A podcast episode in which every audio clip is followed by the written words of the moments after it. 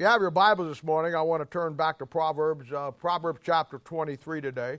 Uh, last week we began uh, a study. We kind of normally through our study in Proverbs, we came across Proverbs chapter 22, verse 28, which is a uh, incredible verse by itself, but it ties in with another proverb verse in 23. And uh, we talked about 22, 28 last week, and now we're going to talk about the other one today. And you remember last week we began a study on laying out these two incredible verses. If I could pick two verses that probably would be the foundation that every Christian needs in their life, if they're ever whatever going to try to do for God, it would be these two verses. And I know there's a lot of good verses in the Bible. I know there's a lot of good uh, principles in the Bible. But when it starts with Christianity, you have to start with a foundation.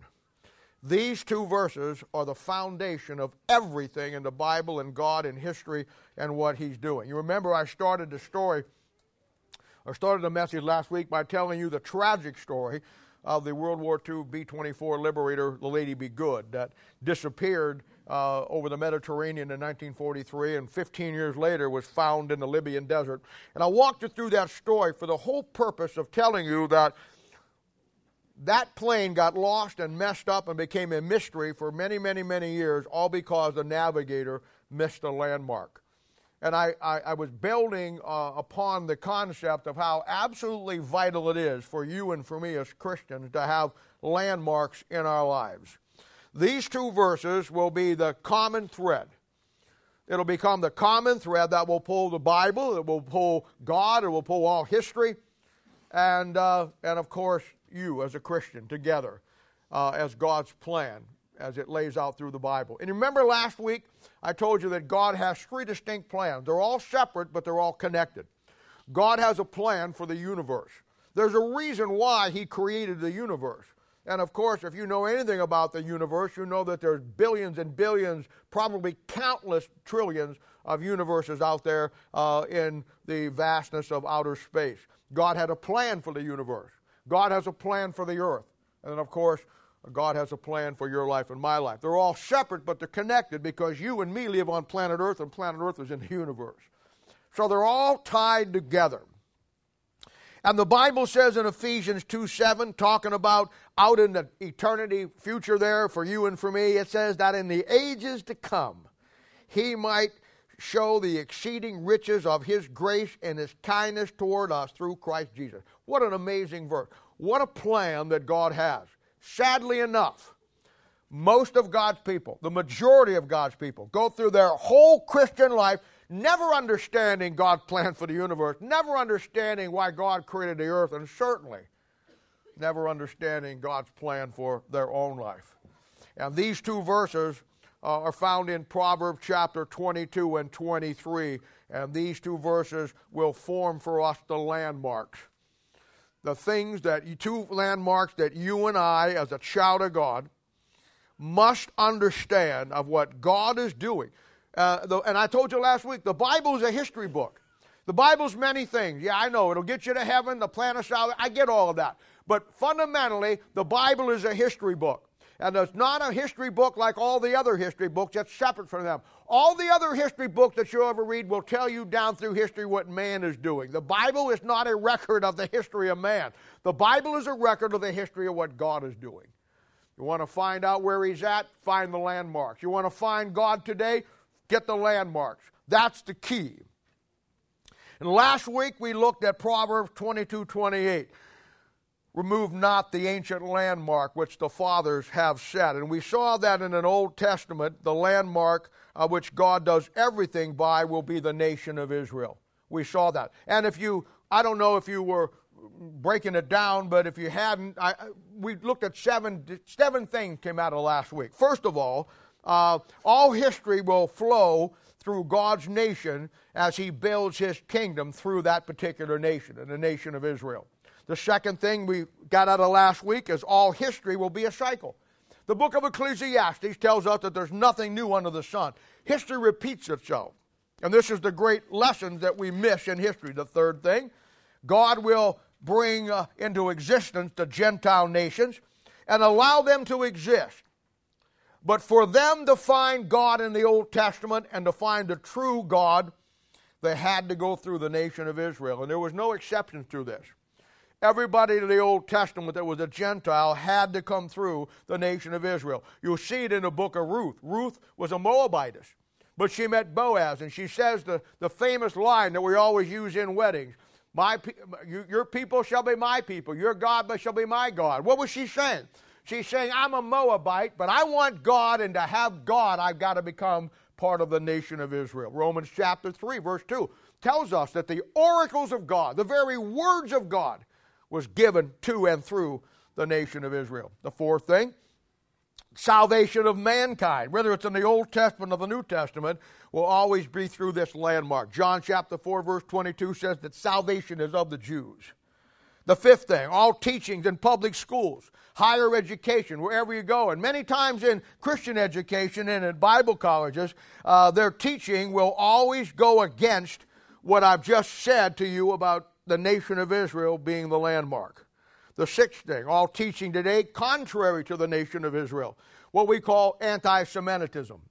That would be the white supremacist groups or the Aryan Brotherhood or the Ku Klux Klan or the any anti-Jewish group that thinks there's a many many people claim to be Christians and think that they have actually taken the place of the nation of Israel and God is finished with the Jew and the Jews over there in the promised land are not the real Jews that now they're among the Gentiles and you are the true Israel. All of that teaching, all of that teaching all of that teaching, the root of that teaching will be satanic.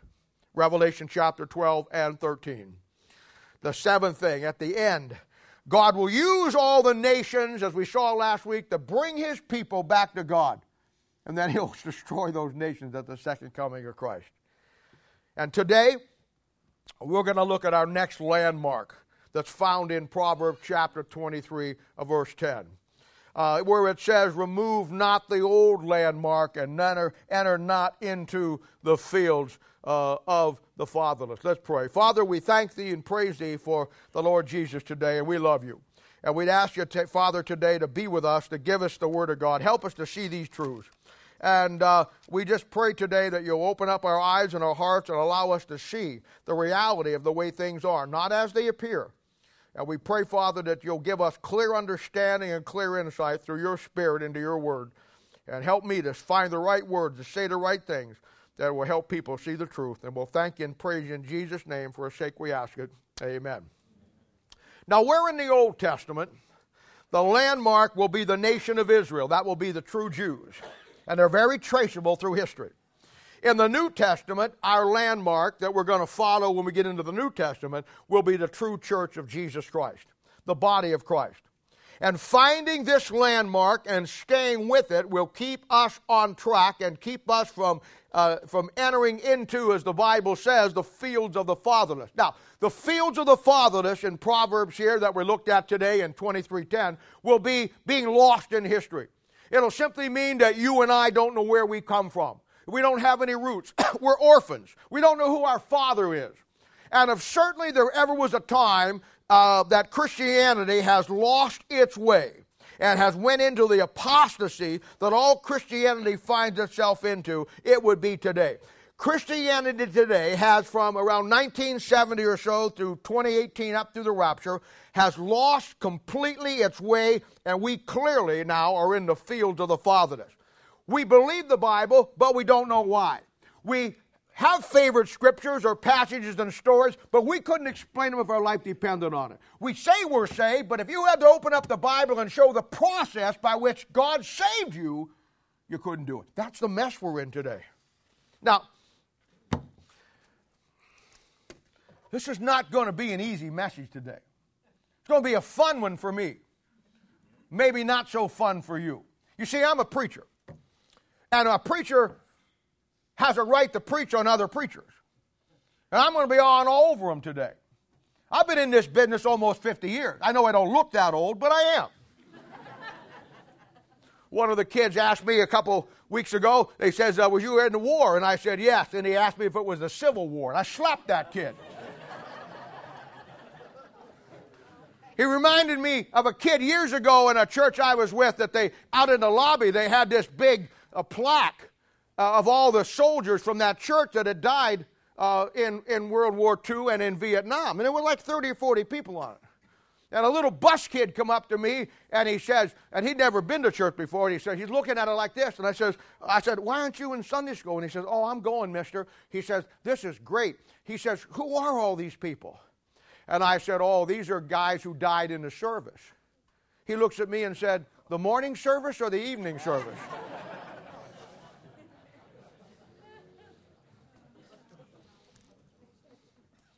I'm making you laugh now because I'm going to hit you with a Billy Jack here in just a few moments. you know, in the Bible, there's seven things that you lose when you lose your Bible. And I've given them to you before.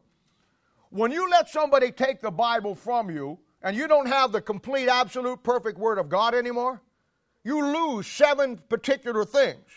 And Unfortunately, those seven things are the real base that everything in Christianity is built on. And I lived through this period of time. I, I, I was just gotten saved, uh, got right with God back in the, uh, in the 1970s and the early 70s, and I, I, I actually watched this transpire. So I know what I'm talking about. I'm not, I didn't get this from somebody's book. I lived through it. I saw it. I was in the ministry during these things that happened. I talked to the guys. Now, the New Testament church, by losing sight of the landmark, because they lost the Bible, they've fallen completely into apostasy today. The book of Colossians is an incredible book. Paul writes to seven churches. In the book of Revelation, in a moment, you're going to see where uh, John writes to seven churches. Most people don't know this, but those seven churches that Paul writes to and the seven that John writes to, they match up. And when you get into the book of Colossia, you'll find that the book of Colossia lines up with the Laodicean church period, the worst church period in the history of the New Testament church. And the book of Colossians mentions Laodicea in it five times.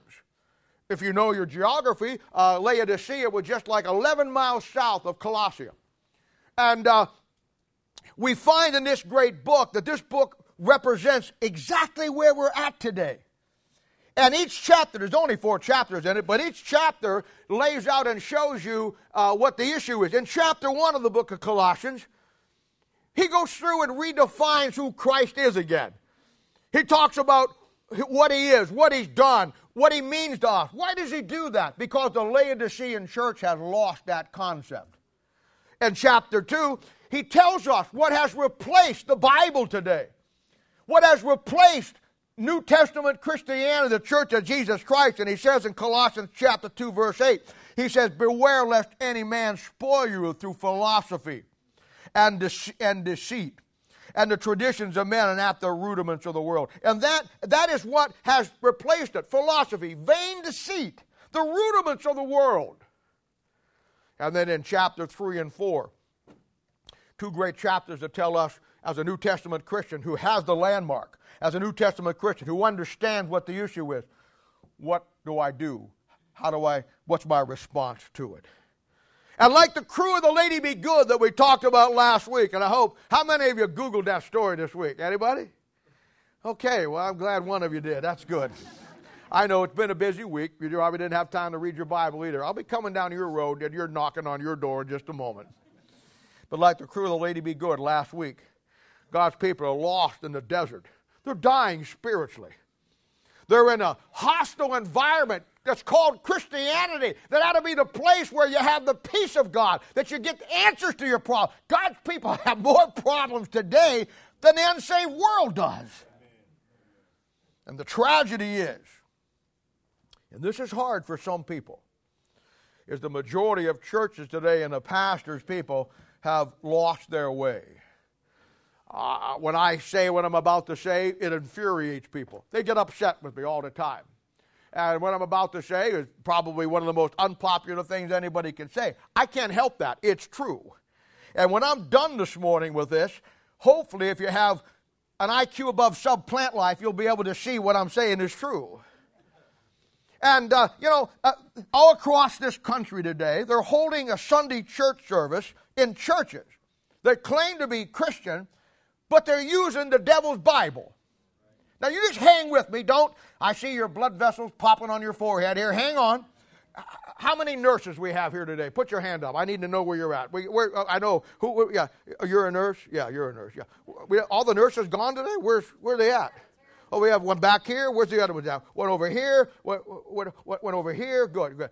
Keep an eye on the crowd. Somebody falls out and has a heart attack because of what I say. Let them go. Let them die. Let them go home to be with the Lord. I'm kidding. Give them mouth to mouth.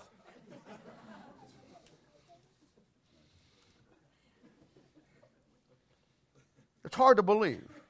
I mean, you and I may go to a church that exalts the devil's Bible to the same level of God's Word. But when you know your Bible in places like Revelation chapter 3, verse 20, the Holy Spirit of God will not. And that same majority of God's people, as I said, will get infuriated with me of making that kind of statement. You know why they will? Because they're orphans. They're living in the fields of the fatherless. They have no roots, they have no depth to them.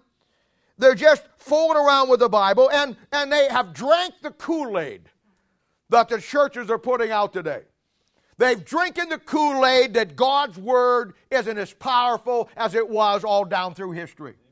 They've drank the Kool Aid that the pastor put out or Bible colleges put out. That you cannot have a perfect, absolute Word of God that is every word that God wants you to have without error that you can trust your soul on. Now, I believe that. What's wrong with that? You act, look at me like there's something wrong with what I just said. You know why? Because you live in a Christian world that believes that God didn't know what he was talking about. In my Christian world, I know what he was talking about. And he wrote it down for me. How in the world is God going to judge you someday, saved or lost, if the Bible has mistakes in it? You'll just point out the mistakes and you'll be off the hook. There's only one perfect thing in this world, folks. There's only one perfect, pure thing in this world, and a real child of God will find it, they'll fall in love with it, and it'll be their most cherished possession. It is the Word of God that God has given you. You don't have that, you don't have anything. I don't love this world. There's nothing in this world. Oh, I have a good time. I enjoy things. I enjoy doing things with you. But at the end of the day, this world is not my friend. And it's not going to be your friend. The only friend you ever had is the one who died for you on that cross, loved you, and then he wrote you a love letter to you.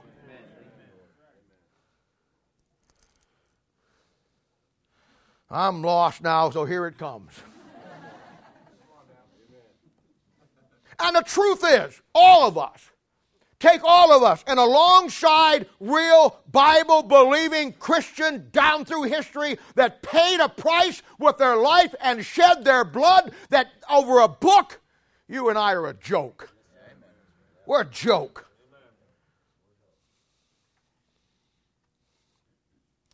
Your biggest problem today or next week will be somebody talked about me. I didn't like the preacher's what he said. He didn't shake my hand. Back in the day, what they were worried about is are they going to come and take my little baby boy or girl and throw them to the pigs and let them eat them in front of me and try to make me deny Christ? Little outbalanced in the problem, don't you think? And people get mad when I talk like this. They get mad, they get upset. You know why? Because deep down inside they know they couldn't defend what they believe if their life depended on it.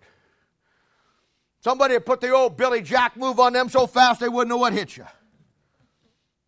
Not only do they not know what to believe, but what they do believe, they couldn't explain it and their life depended on it. You bought it. Hook, line, and sinker. Somebody took your Bible from you. Somebody relegated your Bible, that is the perfect, pure Word of God, to make it just like any other book at Barnes and Noble.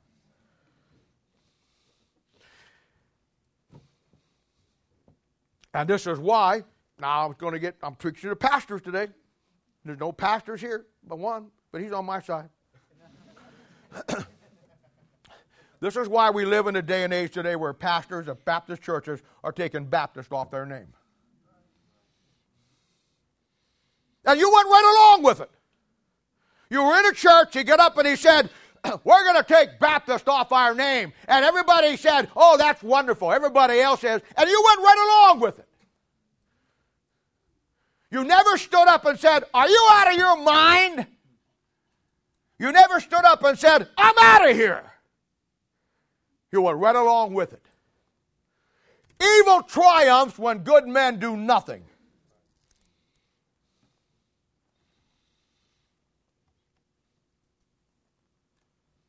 Now, this message, among other things, and laying out the landmark, I want you to understand. I'm going on the record here.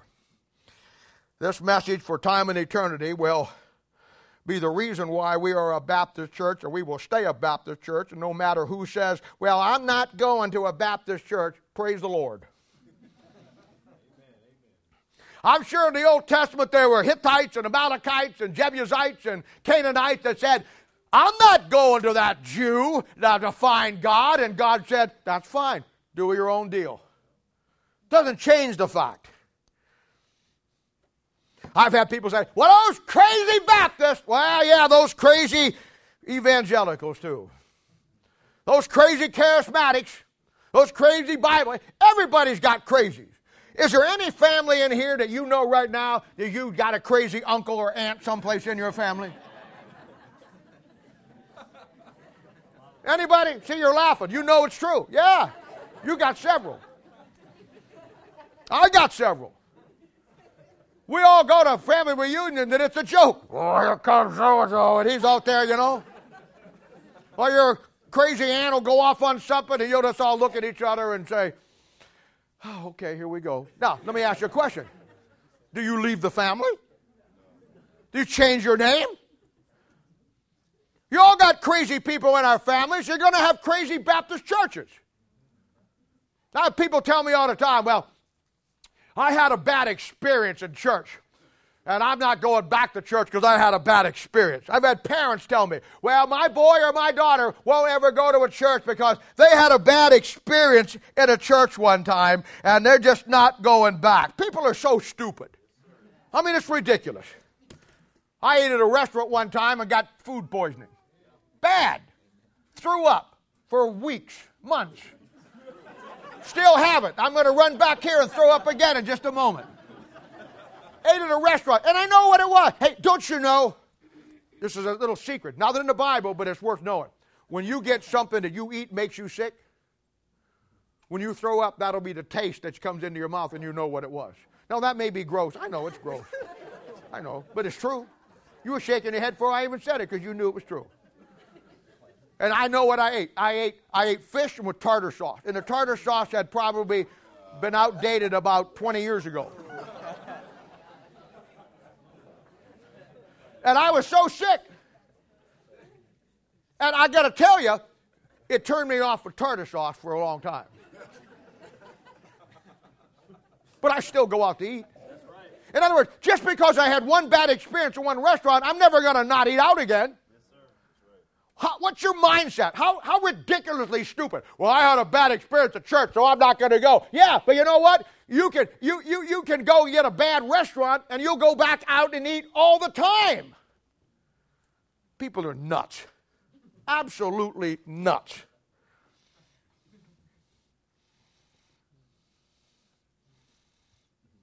And I'm telling you, you ever seen a bad movie? Those of you that go with the ones that I pick, you tell me all the time they're terrible. Nothing crushes my spirit more than me putting together an Operation 100. We all going out to the movie, and you come out and say, I say, and I'm excited. How do you like it? Oh, it's terrible. Shut up.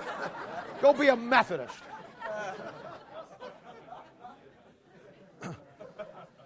I guess you guys went out to a movie the other night after Bible study. Yeah, you didn't invite me. I know why. I'm no fun. And it wasn't my kind of movie. You see, you go to these He Man movies like Captain America, yeah. Thor, and all that. See, I don't, yeah, yeah, yeah, I don't go to those. I'm much more spiritual than you. I know they're the guys in Genesis chapter 6. Can I get a woo now?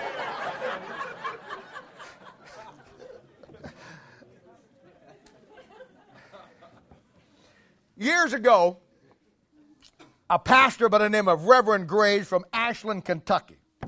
He wrote a series of books that taught that there were certain prominent landmarks that the Baptist church had and that they and they held to all down through history. And he said it sets them apart different from all the other churches. He was a pastor and he called his church Landmark Baptist Church. I think that's a great name. There's only three names that I would pick from the church Landmark Baptist, Old Paths, Jeremiah 6, and Antioch Baptist, Acts chapter 11. All the other stuff is fluff. Now, if you go to a Baptist church and they call it Grace Baptist or, or Heavenly Way Baptist or, you know, uh, whatever. Uh, don't get mad at me. Uh, it, I'm just telling you. I just I, I told you already. I'm, this is not good. You should have turned this off a while ago. he says that they were Baptist distinctives. When I was trained in the Bible many, many, many years ago, almost 50 years ago, this is what I was taught. 10 or 12, I don't know, fundamental Baptist teachings that the Baptists have held all the way down through church history, all the way back to Acts chapter 11, where they're first called Christians in Antioch. I like the word Baptist. As a Baptist, I'm the only group, I'm the only group in the history of the world that was given their name by their arch enemy of a doctrine that we held to. Back in the 13 and 1400s, the Roman Catholic Church was hauling the mail through Europe, and, and the Dark Ages was in effect. And there was a group, we're going to see them in a moment. There was a group of people that, that the Catholic Catholic Church was teaching you had to baptize your babies to go to heaven. And a group of Bible believers says, You're out of your mind. And there were thousands of them that took their stand. You know what they called them? Anna Pedro Baptist. That's Latin. Anna, again, Pedro, child, Baptist, baptizer. They, we got our name because we refused to deny the blood of Jesus Christ for salvation for adults, would not baptize our children, and our enemies called us Ana Pedro Baptist. A little bit later on, by the time we get into the 1500s, they dropped the Pedro and they called us Anna. And then about the 1600s, now it's called us Baptist. Rome gave Christianity the two defining names. In Acts chapter 11, they're first called Christians. We got that term from the Roman Empire. The Roman Empire had over 600 gods. New Testament Bible believing Christianity only had one God. They looked at that as a poor man's religion. They made fun of us because they had 600 and they only had one. And we talked about the one that we had living inside us. So they sarcastically called us Christians which means you're a little Christ. You know, that's exactly what you are today. If you're saved this morning, Christ is living inside you. That's a doctrinal statement. And the greatest enemy that Christianity ever had gave us two defining names Christian and Baptist. And if you think I'm taking that off of this church, you're out of your mind. You're nuts. You've been smoking something. Now, let me show you what I'm talking about. Now, I, I, I, need to stop here for a moment, and if you haven't already picked this up, this message is going to be very condescending. This is not going to be for the weak jellyfish need spineless Christians who, you know, want to hold hands and sing kumbaya. it, it is not going to play with you. So if you're listening on the YouTube or you're going to listen to this on tape down the line someplace, my advice to you is to shut it off right now. Go over here, and there's plenty of places you can go where you can hear whatever you want to hear. I'm preaching this message by design. That's because I have the utmost disrespect and disdain for pastors, churches who play church with the devil's Bible, who take their people that God has given him and don't, and then steal the word of God from them and don't give them the truth. Now, I'll tell you, if you ain't figured it out, I'm old school.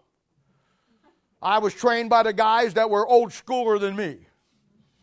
I preached what I believe and preached what I preach for almost 50 years. I've never changed one thing in my stand. I've never, I've never come to the point, well, I don't believe that anymore. Uh, I, I, I, I would hope I got better in my preaching, but I've probably gotten worse. But the bottom line is, I still believe the same things.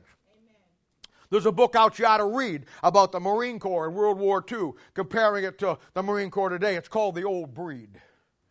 Things were different back then. Things meant different back then. And when I grew up in Christianity 50 some years ago, things were different. I'm old school. I still believe the Bible's the Word of God. I still believe it'll fix every problem you got. If you look around here and go on our website, we don't have a staff psychologist. We don't have a Christian therapist. We got the greatest book the world has ever seen. We got the Holy Spirit of God living inside us, and you got a preacher that'll preach the hell out of you when you need it.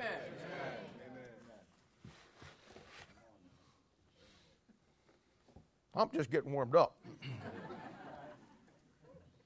I'll follow the old paths of Jeremiah chapter 6, verse 16. And I'll stay with the old and the ancient landmark. Where last week I showed you the ancient landmark was the nation of Israel, was broken down into eight sections. This week I'm going to show you the landmark of the New Testament church. It breaks down into seven. And it makes it real easy. You find them in Revelation chapter 1, 2, and 3. And know this very important. As you move through these seven stages of the true church of Jesus Christ, you will also find a false church with a false Bible following right on its heels.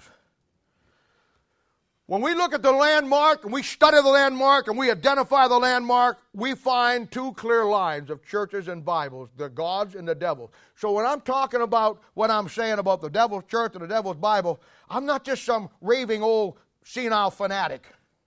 Mm, kind of. But I, I know what I'm talking about. And staying on the old path with the old landmark will get you'll get to see where God's people, down through history, traded the church of Jesus Christ and his word. Yes, that's right. Traded the church of Jesus Christ and his word for the devil's church and his Bible. I'm going to show it to you today. And most of God's people have no clue. They couldn't defend their position of their church or where they believed if you put a gun to their head. Now,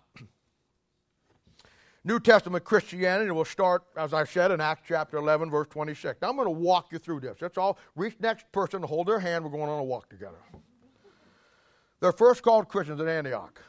Antioch is the model church for us. We pattern our church after that church. That's a pattern in the Bible. That's where the landmark is set. And in Revelation chapter 1, 2, and 3, it tells us that the next 2,000 years of church history, we got to follow that landmark, and God for makes it easy for us by breaking it down into seven historical sections. Now I'm going to give them to you very briefly. I'm going to give you the it's out in Revelation. I'm going to give you the time frame in history. We're going to move through these. So do not raise your hand uh, and say, "Can you repeat that?" Because I'm going to think you need to go to the bathroom, and it's right out there and to the right. Church at Ephesus found in Revelation chapter 2 1. Now, if you want to put this time period approximately in history, it would start around, around uh, 60 AD, around Acts chapter 20, and run up for around 200 AD. This is a really good church. Revelation 2 2 says about this church in history that it tried the church. It, it, it, found people who claimed they were apostles, and the Bible says that found out that they were liars. This was a good, strong church that tried the spirits, and laid people out when they were not doing what's right. This church was started by Paul and, and probably his converts. Uh, we have in this time period what we call in history the Apostolic Church Fathers. A couple of them, like Ignatius or Polycarp, were good, solid men. They loved the Lord. But we begin to see during this first 200 years false teaching begin to come into play. We see it originate down in Alexandria, Egypt, and spread up into Christianity. We now begin to see that there's not just four gospels, but everybody's got a gospel. Today, as we speak, there's probably 80 gospels. There's only four of them that are of God, the rest of them are the devil. But you'll find people all the time. I know a church one time, the pastor said, Well, I don't think Judas was such a bad guy. I mean, he wrote a gospel. I think he was just misunderstood. John, John, John, uh, in John chapter 8, uh, verse uh, uh, 40, uh, someplace in there, it's in John 8. I'm all up higher. It's in the Bible someplace. Bible, John, he's a devil. He's a devil. Misunderstood. Yeah. You get those from me. My, I don't want to pop my screws. in my back. I mean, come on. We begin to see it creep in. There's 80, the devil flooded. He, he flooded with counterfeit manuscripts. He flooded it with, from, with the pagan philosophers. And we see in Revelation chapter 2 4, the beginning of the problem, where he says about this church, and by the way, Ephesus means fully purposed. It was a church that had everything it needed to do the job. And yet we see in Revelation 2 4 that we see the first problem where he says, You left your first love. I have one thing against thee, you left your first love. That's the Word of God. We see the first deviation of false teaching and people leaving the Word of God. Not 200 years after Christ showed up. the next one, Smyrna. Smyrna means bitterness and death, Revelation 2 8. In time period, it'll pick up where Ephesus ends, around 200, and runs up to about 325. This church started to go, uh, you know, is severely persecuted by the uh, pagan Roman Empire. This will be the time in history where you have the 10 official uh, persecutions of Rome against God's people. Uh, uh, Romans 2 9 says that there, somebody's coming in claiming to be Jews and they're not. Uh, this will take us up to the Council of Nicaea with the Emperor Constantine in history, and we'll find here the Ante Nicene Fathers, the ones right before uh, the Council of Nicaea. And with the first two churches here, Ephesus and Smyrna, we begin to see the development of two lines, two Bibles, two churches. We move into the third one, Pergamus. Pergamus means much marriage. 325 to 500 AD in history, found in Revelation chapter 2, verse 12.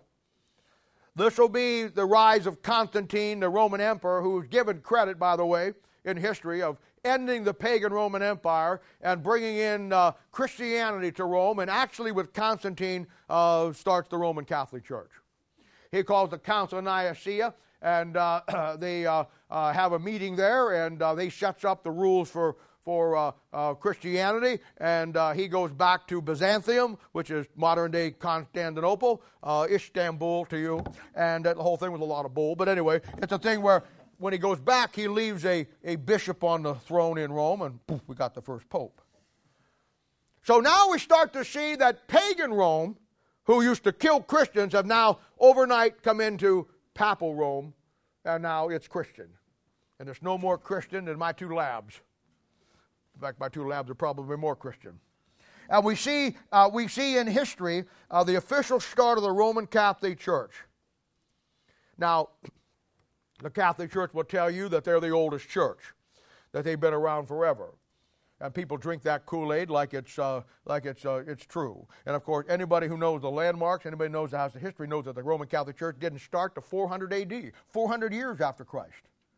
But that's fact. And you say, you, are just, you're just, no, no, no. You could go to any library in any city, in any town in this country and find that information.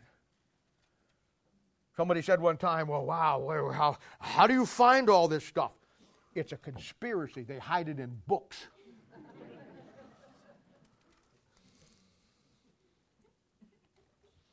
the fourth one's Thyatira. Thyatira means odor of affliction. Time frame 500, 1000, first part of the Dark Ages. Revelation 2:18. Now, where in Pergamus the pagan Roman Empire murdered all the Christians, now the Roman Catholic Church will murder all the Christians because they won't become Catholic. This is the start of the Dark Ages. The Dark Ages run from 500 to 1500. The worst period of time in all the history of the world. The world is in total darkness. If you had a forerunner of the King James Bible back in the Dark Ages and you were found by the Roman Catholic Church to have that versus their Bible, we got two now, because we got two churches. The punishment for having the Bible that you have in your lap, even though it wasn't in effect yet, but the forerunner of it was capital punishment. You were killed. You were killed. Somebody said one time, we need to have, we need to have a, a, a knockdown of all the nuclear weapons. The most, the most dangerous thing in the world is, a, is an atom bomb. How stupid that is. No, it's from history. The most dangerous thing in the world is the Word of God.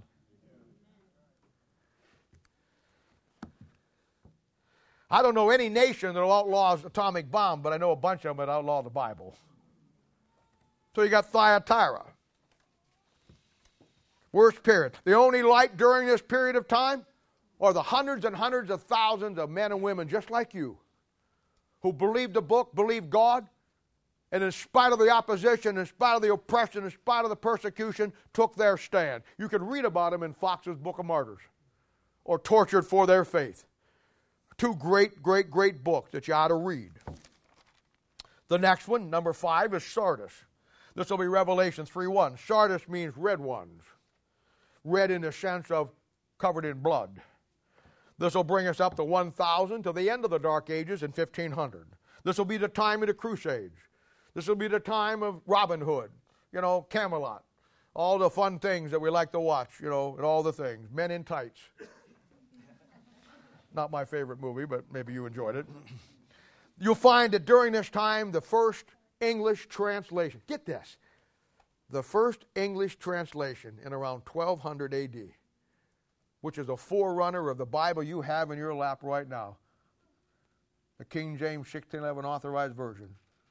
Wycliffe put out his first English translation in 1200 AD, and the Roman Catholic Church went ballistic.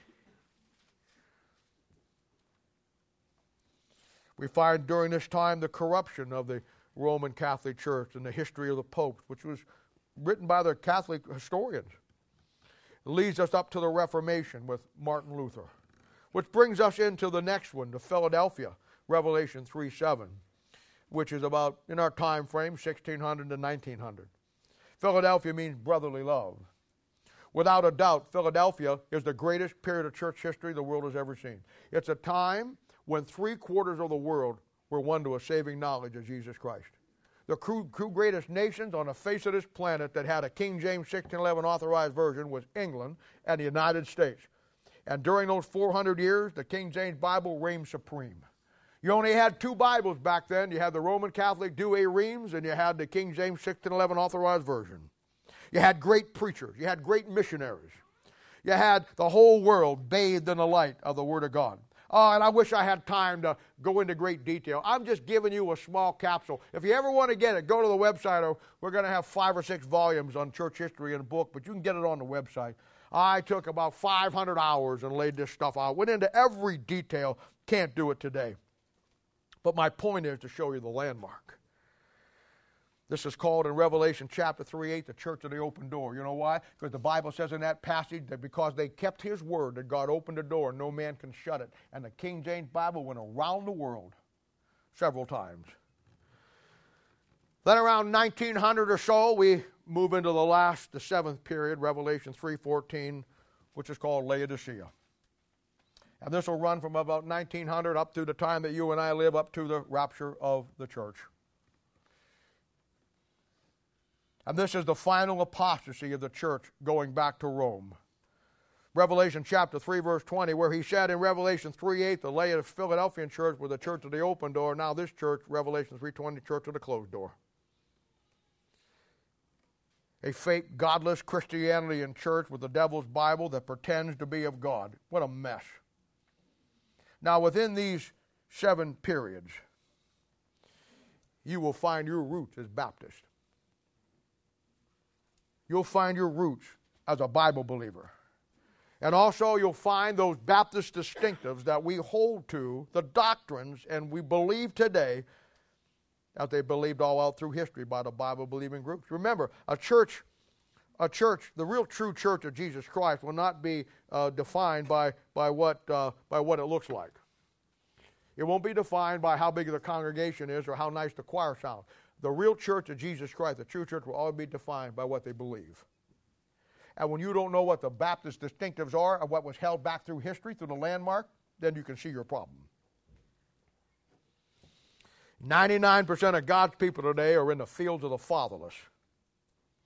Now, let me walk you through this now that I've given you a little overview. Here's, here's what we got. When Christianity got started in Acts chapter 11, church at Ephesus, there were men who were, there were, men who were born again. Many were saved by Paul or some of his converts, and they were men who, uh, who, were, who loved the Lord and loved the Word of God. And this will be the church at Ephesus in Acts chapter 20. and this moves on. And, and as we see now, we start to see the first deviation of the Word of God. And begin bad teaching began to creep in. And the true men that held the line and believed the book and knew that they were the true church said, You're out of your mind. The doctrine of infant baptism had come up. The doctrine of, of, of all kinds of heresies that begin to creep in. And they simply said, Absolutely not. The whole world of Christianity back then, coming out of Alexander, was shifting to this blase, gray mesh mesh that we call Christianity today. And these men would not do it. Revelation chapter 2, verse 7 calls them the overcomers. There were men like Montanus, men like Novatius, men like uh, Dante, men like Manet, men like Pelagius. And of course, uh, uh, they took a stand and they said, Our church is not going that way. We're going to stick with the book. I don't want any of this junk that you're bringing up from Alexandria. There's a bunch of philosophers down there that believe everything about the Bible is false. We're not going with that. And when they took their stand against what was forming up as the, the mainstream of Christianity, the people that followed them were called by the leader that they followed, the Mont- Montanist. His group was called the Montanist. Novatius, his group was called Novatians. Dante, his group was called the Donatist. Manet, his group was called the Manicheans. And now the new order of Christianity, the false church, labeled these men as heretics because the false teaching beginning to develop under the devil was beginning to move through, and anybody who stood for the truth were being persecuted by the hierarchy of all the other teaching. And so they labeled these people after the men that they followed, this early group this is just a few, there were a bunch of them, were called by the man they followed as a definitive statements on what they believed. It was a lot like you being called a Ruckmanite. Back in J. Frank Norris's day, they called his followers Norrisites. These men were pastors who would not compromise with the corrupt teaching that was coming out of Alexandria, and they stayed away from it, and they stayed with the book, they stayed with what they knew to be true, and they preached it. Now, stay with me. Stay with the landmark. As Christianity gets larger and moves across Asia and into Europe, the true church was moving forward, and the false church was hot on its heels. In 325, I've already told you the Pergamus, we saw the false new beginning of the Roman Catholic Church under the Emperor Constantine.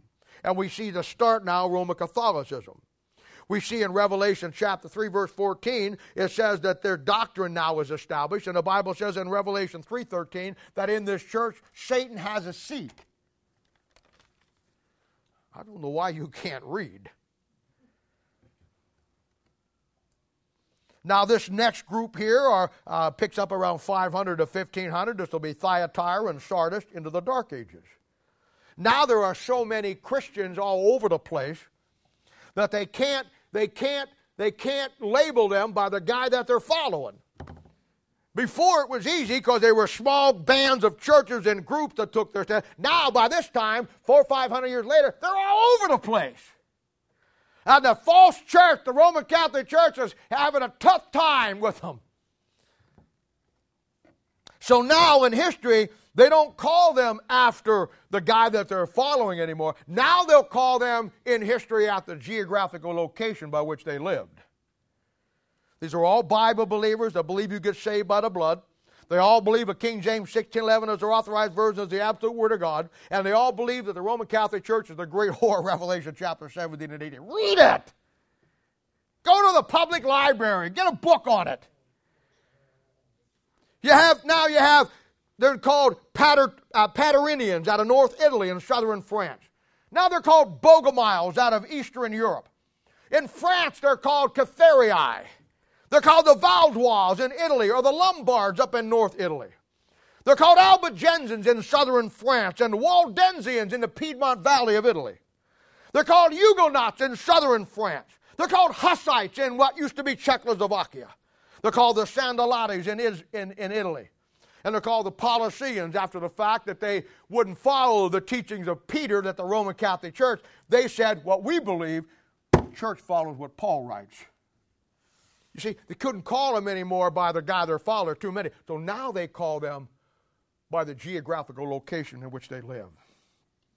Now, I'm going to tell you this. When you read history and you get a history book, you'll find you'll find that these guys are labeled by historians as cults. Uh, people who believed all kinds of weird things, sects. Some of the worst things are said about them. You know why that is? Because during the Oxford movement, the Roman Catholic Church, through the Jesuits, rewrote history and rewrote all that stuff, and the very enemies are the one who wrote their history. It'll be a lot like 100 years from now if somebody who doesn't like us writes our history. That'll be worth reading.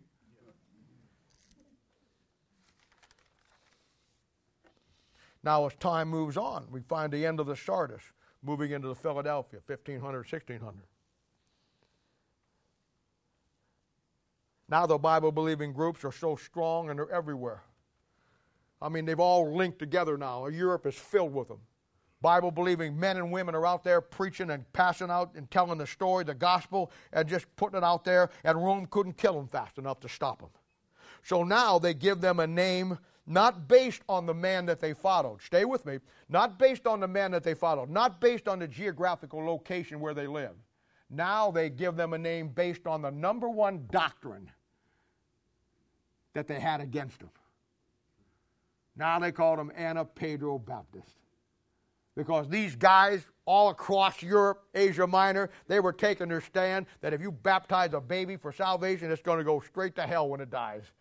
They were teaching and preaching that salvation is only for adults through the shed blood of Jesus Christ on Calvary's cross. Exactly what we teach. Later on, they're called Anabaptist. Then they're called just Baptist.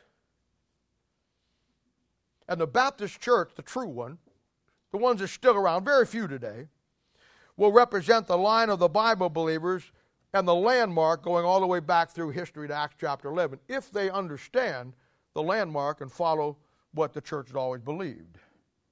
When we started our church 15, 16 years ago, I made no bones about it. We would be as close to the church at Antioch that we could possibly get to. We believe the King James Bible is the absolute perfect Word of God. We just simply believe that. We believe that uh, all other Bibles are satanically inspired, including the New King James Bible. You got a lot of idiot, idiot stick pastors out there that say, well, we don't use the King James, we use the New King James. The New King James is satanic. It's got over 10,000 changes. Hey, don't tell me. It came out with Thomas Nelson in 1979. You know where I was in 1979? I was here in Kansas City. I knew the pastors that Thomas Nelson said, We want to put out a new translation. We're just going to take the old King James Bible, which everybody loves, and make it better. And all the pastors said, Okay, nothing wrong with that.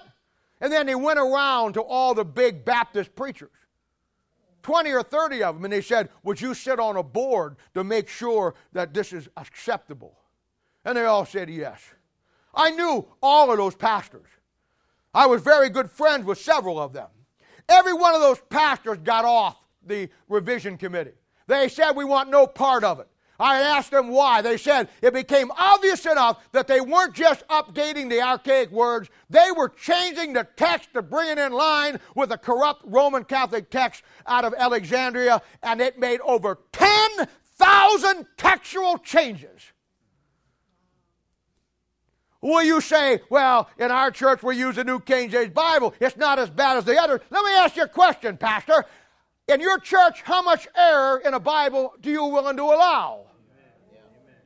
That's the question. Well, we, uh, we, uh, no, no, no. You don't know the issue. You're too busy mixing the Kool Aid for all your people. The only one dumber in your church is the people who listen to you who you try to say, well, the King James, New King James Bible is okay. No, no, no, no. The New King James, all the Baptists got off of it because of where they were going with it, and they sold you a bill of goods. And you stand in the pulpit every Sunday morning preaching the Word of God out of a Bible that the devil has sown his poppy seeds through. A little sprinkly on your Bible donut.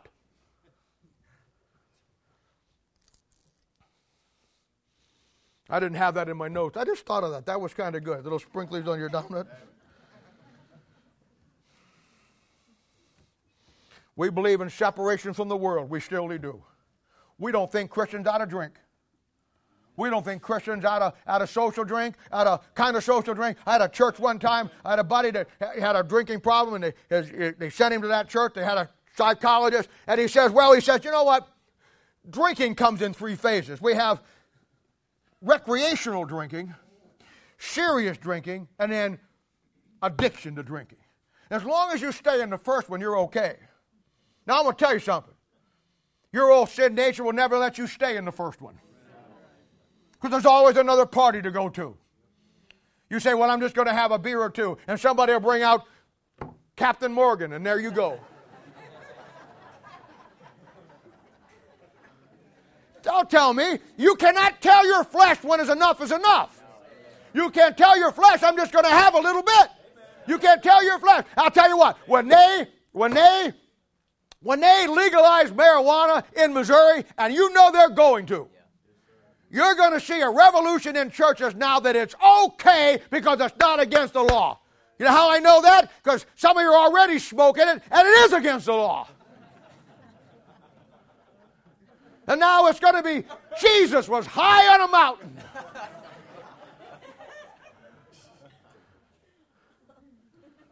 Don't tell me.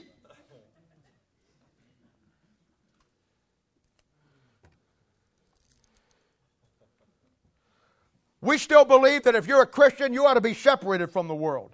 You ought to be different from the world. What is going to draw people to Christ if you're just like the world? You ought to be different than the world. You ought to smell different. You ought to look different. You ought to act different. Now, we still believe that, that, that salvation is by the blood of Christ. We still hold to the, to the Bible, as 2 Timothy chapter 3, verse 16 says, the doctrine is the most important thing. He says, All scripture given by inspiration of God is profitable for doctrine, for reproof, for correction, for instruction in righteousness. We just follow the pattern. That Bible is profitable. Doctrine. You know what doctrine is? Doctrine will tell you what's right. You know what Christianity doesn't have today? They don't have a guideline of what's right anymore. And then it says, reproof. Not only will the Bible tell you what's right, but then it'll tell you what's wrong. Then it says correction. Not only will it tell you what's right and tell you what's wrong, now it'll tell you how to fix it. And then it says instruction in righteousness. Not only will it tell you what's right wrong and how to fix it, now it'll tell you how to keep it fixed.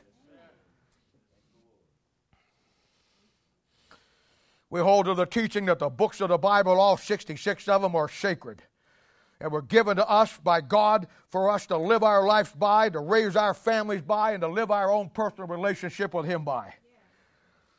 We also believe that all down through history, the Christian church, the church, wasn't for everybody, neither will this one be. We're built on truth. And there's very few people out there today that want the truth. Stay with me, follow the landmarks here. The Reformation comes under Martin Luther.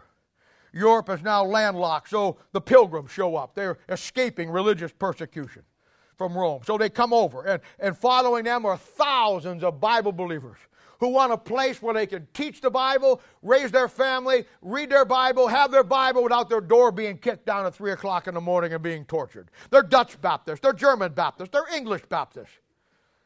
The first two Baptist churches in America were founded in 1637 and 1638 by two men in Rhode Island, both pastors. One was John Clarke and one was Roger Williams.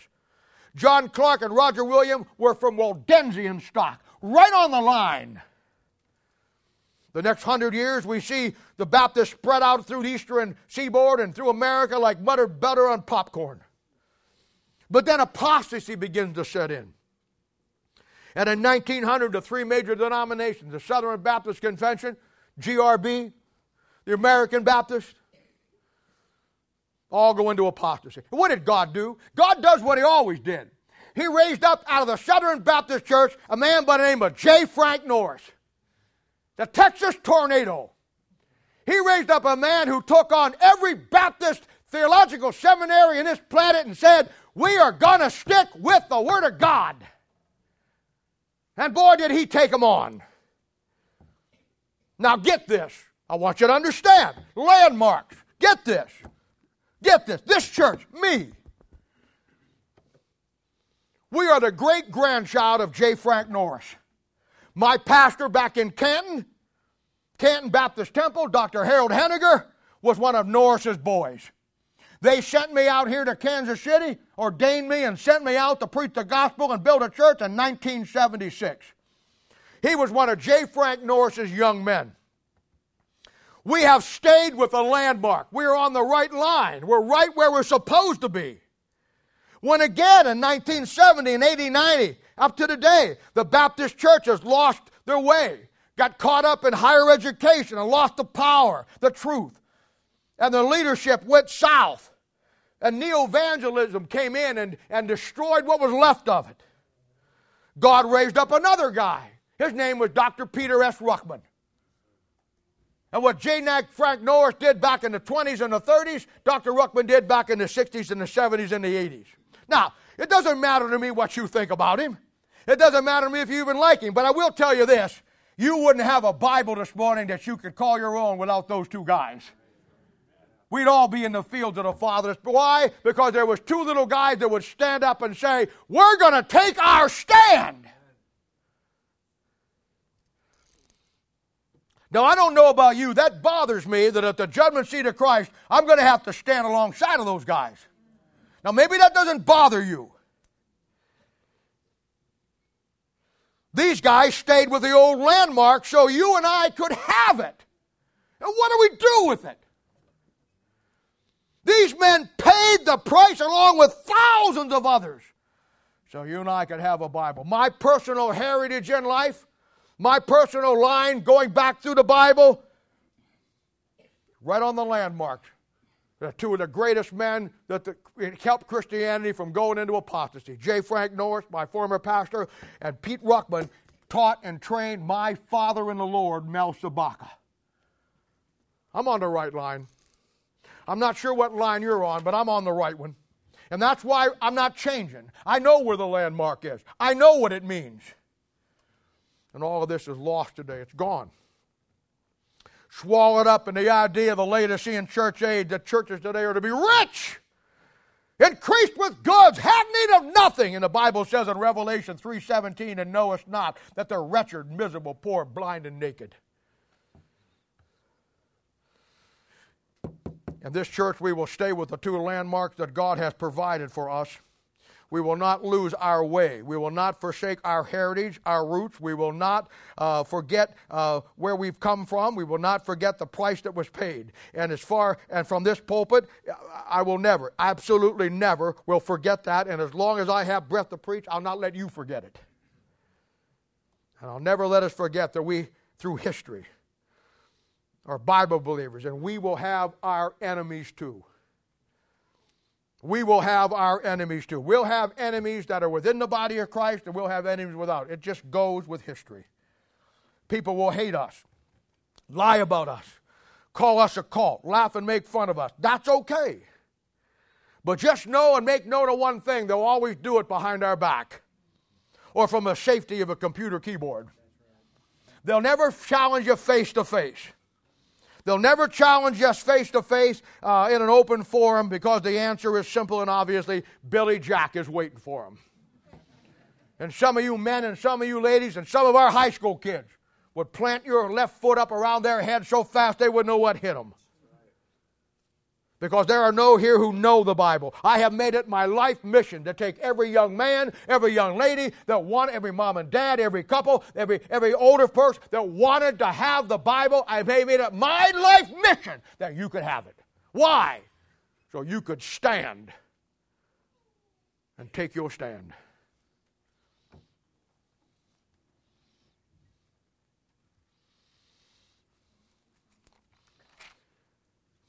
Now, just as within the nation of Israel, the ancient landmark, all nations, false religions were against them and tried to stop them. And they tried to stop them by erasing the landmark from history. So in the church age today, the enemy of God, the true church, the enemy of the true church, will try to erase, and they'll use Jesus Christ's own church to get the wrong Bible, to get the wrong king going, and try to erase your heritage and history. And God's people just stand by and let them do it. We think because we got a great big church and it's got a praise band, it's got all these things going, and we got this and we got that. Oh, it's a wonderful thing. God must be here. God doesn't need a Starbucks. He doesn't need a praise band to give him praise. The praise comes in the hearts of believers through the Word of God. You don't have the Word of God, you don't have praise. You just got a Christian rock band. So, in the true church today, the enemy of God of the true church has tried to erase it. The very truths that the true church of Christ was founded in Acts chapter 11 and, and up to about 120, 140 years ago, every Baptist on this church believed. Now the Bible says in Hosea 8:12 that those same great doctrines and teachings that we all stood for are now strange things. All because we removed the two great landmarks that will keep us on course and keep us from being deceived. Now, Christianity today, Baptists, we have entered into the fields of the fatherless. We have lost the truth of God's Word. History will always repeat itself. Not learning the lesson of history will be the greatest mistake any pastor, any country, or any church will ever make. The only thing that men never learn from history is men never learn anything from history. When Israel went into apostasy, they lost everything that they once had with God. And the Bible says that now in 2 Timothy chapter 3 verse 5 that they had a form of godliness but they denied the power thereof. 1 Samuel chapter 4, verse 21, that when God, God's people in the Old Testament, the landmark went into apostasy and God was going to put them into captivity. It says back there in 1 Samuel chapter 4, verse 21, that God wrote Ichabod over the door. God is departed. And in the church of Jesus Christ, Ichabod's over the door. Revelation 3.20. It's just that simple. Romans chapter 2, verse 20 says, We have now instructors of the foolish a teacher of babies, which has a form of knowledge.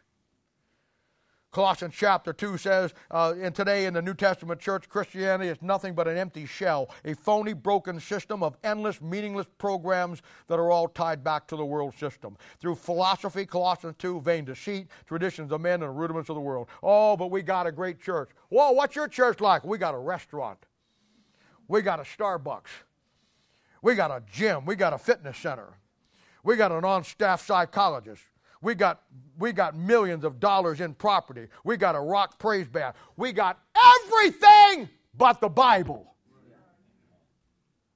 Ichabod. But as always, gotta love it. You'll find all down through history of the New Testament church, the true landmark as the main line slipped into apostasy, there always was that little no name guy or gal who took the stand for Christ. Every place in history, the common, ordinary guy who never got his name up in lights, never wrote any books, never was a famous pastor, never was the toast of the Christian town, but he just dealt with truth and put the truth out. Just a little guy who held up the light in the darkness. Just a guy just like you. Just a mom just like you. Just like young you young kids. At school, in your job, wherever you go, the world is in darkness and you're that little light. Most of you, many of you, got into this church and got saved because somebody was a shining light in your dark world. And while all Christianity today and all the big churches are run like a big business, they don't call the pastor a pastor anymore. He's now a CEO. They run like a big business, and all of them are fighting in this town and every town to build a bigger building that looks better than the other person. To get all the amenities that you'll go to my church because we got a prettier doghouse. And everybody today in Christianity, everybody today in Christianity, all the churches, all the pastors, they all want to be the main chandelier in the ballroom of Christianity. I don't ever want this church to be the main chandelier in Christianity in Kansas City. I want this church to be a light bulb in the back porch.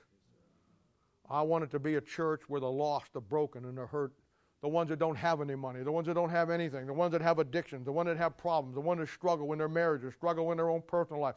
I want this to be a place for them.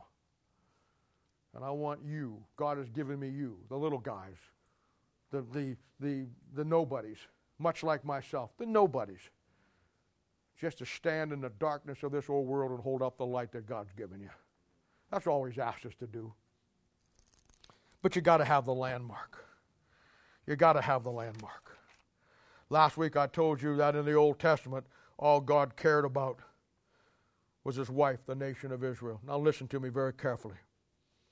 All the events of history, the great strides of the Gentile nations, the great wars, the advancements of science, the great, the great discoveries, the great philosophers, the great writers of plays and music, the great architects, God cared absolutely nothing about. History writes volumes on them. God never mentions them.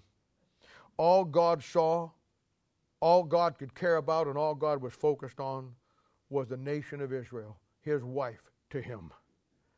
And today, and you better get this, this is so far out of line that it's unbelievable, but it's so true. All Christ cares about is his bride. Look at Song of Solomon, particular chapter 2. He doesn't care who wins the Final Four next week.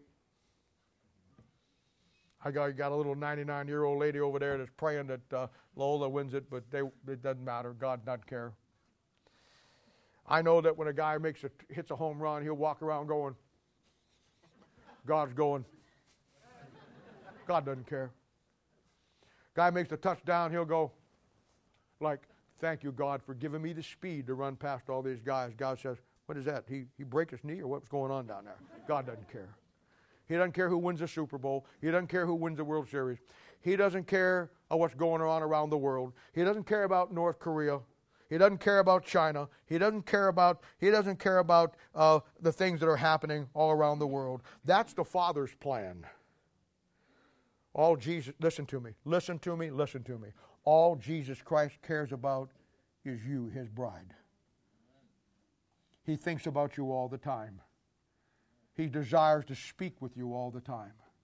He wants to have a relationship with you all the time.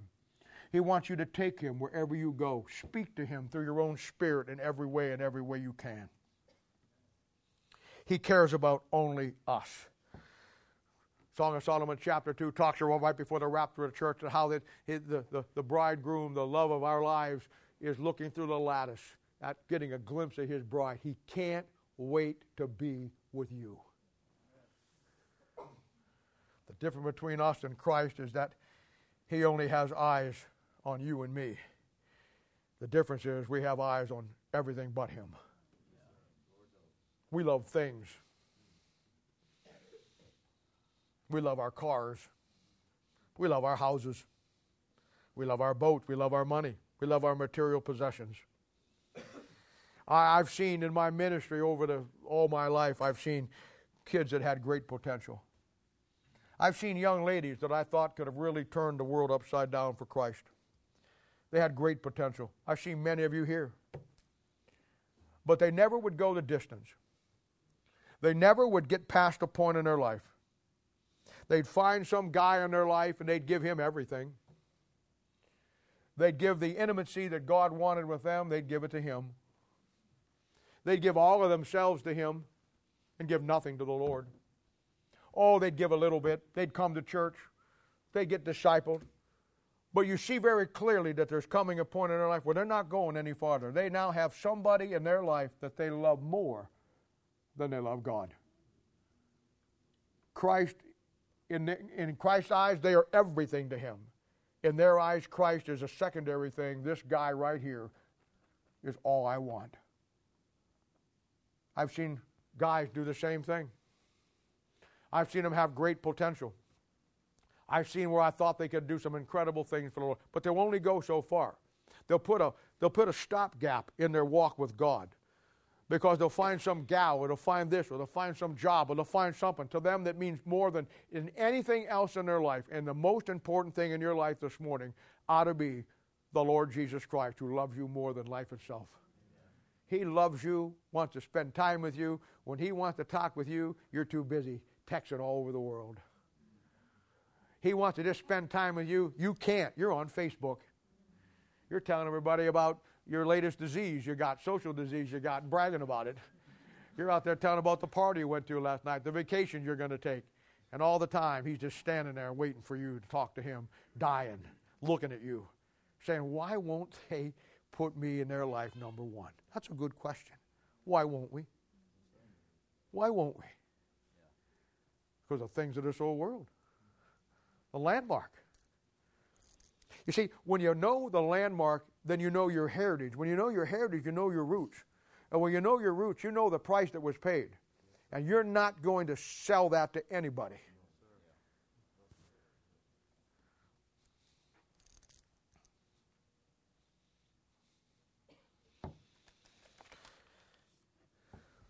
Many heroes in the Bible. If you don't get anything else out of this today, you're going to leave here today understanding why I am the way I am. Maybe this is more of a reference of revealing of who I am than it is for you. But there's many heroes in the Bible, men and women who form great role models for us to all follow. I mean, you got Moses, you got Abraham, you got Joshua, you got David, you got Elijah, you got Micaiah, one of my favorites, Micaiah. These not my list is endless. But to me, my favorite, without exception, is a man that there's really nothing mentioned about in the Bible, hardly at all.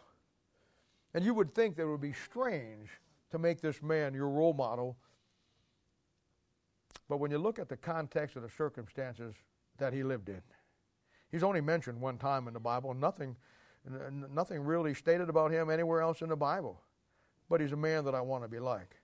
Most people, most Christians, don't even know where he's at in the Bible. They don't even know that his name exists. That's a tragedy. He's found in Revelation chapter 2.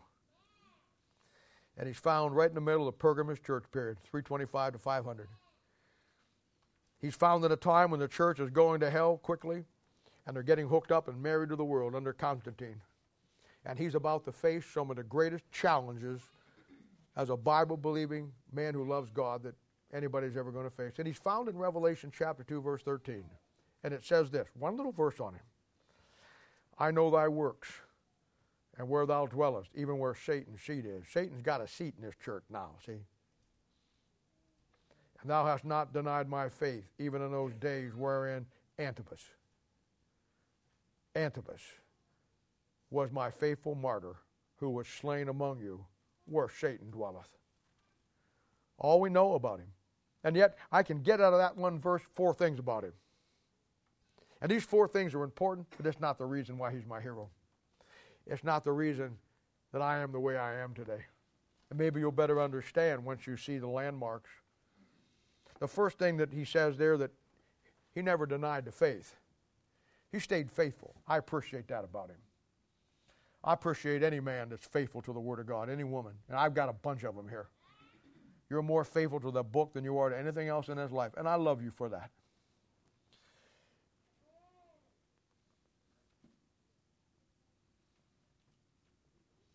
The second thing is that he was, he was faithful in what he did. He was faithful in what God called him to do. You see, faithfulness is a great quality that runs throughout this church. My job is to take you younger men and women, like we talked about, and get involved in things and do, and but I commit those things to other men who are faithful who have been around, who know, and the whole system just teaches not only not to divide a faith, but teaches you to be faithful. Then the third thing I know about him is the fact that he was martyred. Now, that doesn't mean that I want to die as a martyr, but it does mean to me that something that we all had a dove that he loved the book enough to die for it. Do you? And yet I'll say that it's, it's easy to die for the Lord, it's really hard to live for him but he was a martyr. And the fourth thing we know about him is he was killed by the Roman Catholic Church for his stood, his stand on the book, because it says where Satan's seat is and where Satan dwelleth. And in 325 AD in Pergamos, that's only one place. Four great things about him. There would be great character qualities of anybody to follow, but that's not why I follow him. It's his name that says it all and speaks volumes about him and in the time period that he lives. Antipas. You know what animus means? Antipas means against everything. This man stood against everything that wasn't right with God. That's what got him martyred. Antipas means against everything.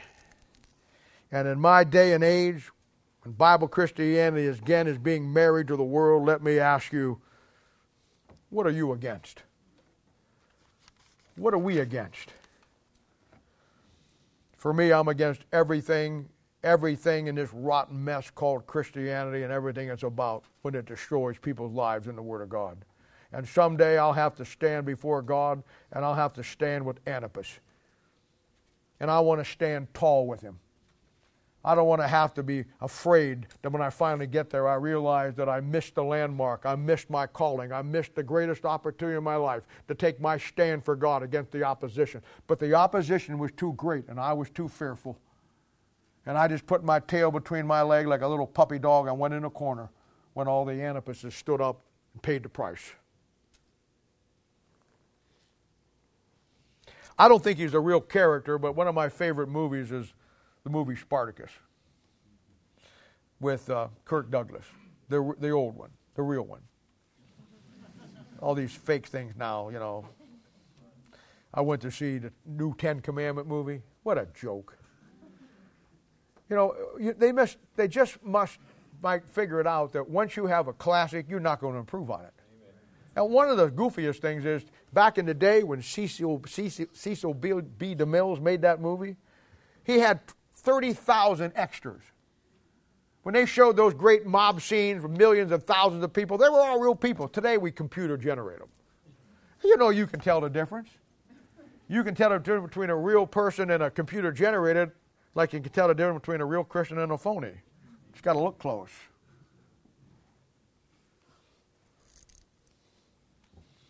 But I, my favorite part of the movie is when they get defeated and they got the captives left. And this Roman emperor wants Spartacus because Spartacus has been a thorn in his side. And they got him on the hillside, and he'll say, I'll let all of you live and won't kill you if you don't tell me I'm going to crucify you upside down all the way down the Appian way out of the Roman city. I want to know who Spartacus is. Tell me who Spartacus is. I want Spartacus. And Kirk Douglas Spartacus, he's, he's got some honor. He's not going to let that happen and he starts to stand up, and one of his guys pulls him down. And over here to the right, some little guy gets up and he says, I'm Spartacus. He looks at him, and then this guy stands up and he says, I'm Spartacus. And then this guy stands up. Pretty soon, 40 people are standing up saying, I'm Spartacus. Pretty soon, they're all standing up. And the real Spartacus is looking with tears running down his eyes. He made such an impact in their life that they were willing to take his stand. That's what Antipas has done for me. He made such an impact in my life that at the judgment seat of Christ, when the Lord says, Will Antipas stand up? I'm going to stand up and yell, I'm Antipas. Standing with him. That's where it's at today. That's where it's at today.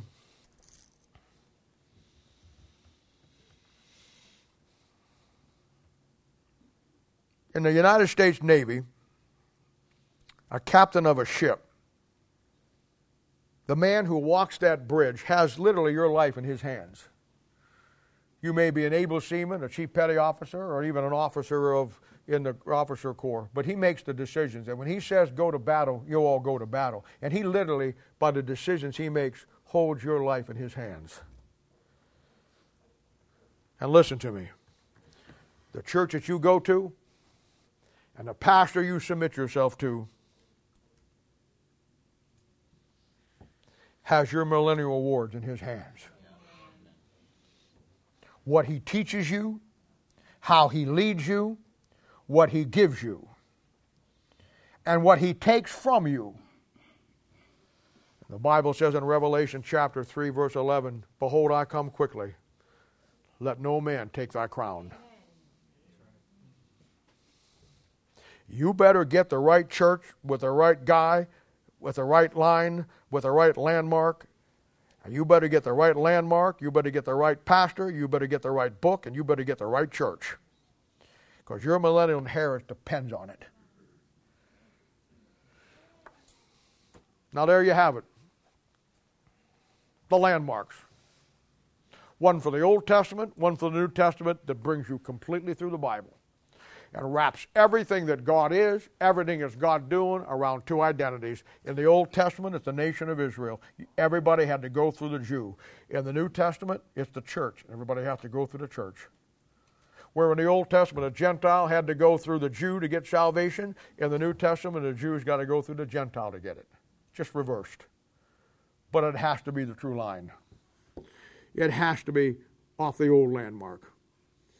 It has to have a heritage and roots that are fundamentally built all the way back to Antioch by a line and through a line in history that never lost sight of what God was doing and made things have changed, times have changed, and some things are different. Heaven and earth shall pass away, but my word will never pass away. That book is as good today as it was 500 years ago. Nothing about the Bible needs to be changed, but everything about us needs to be changed. That's the key. Let's pray.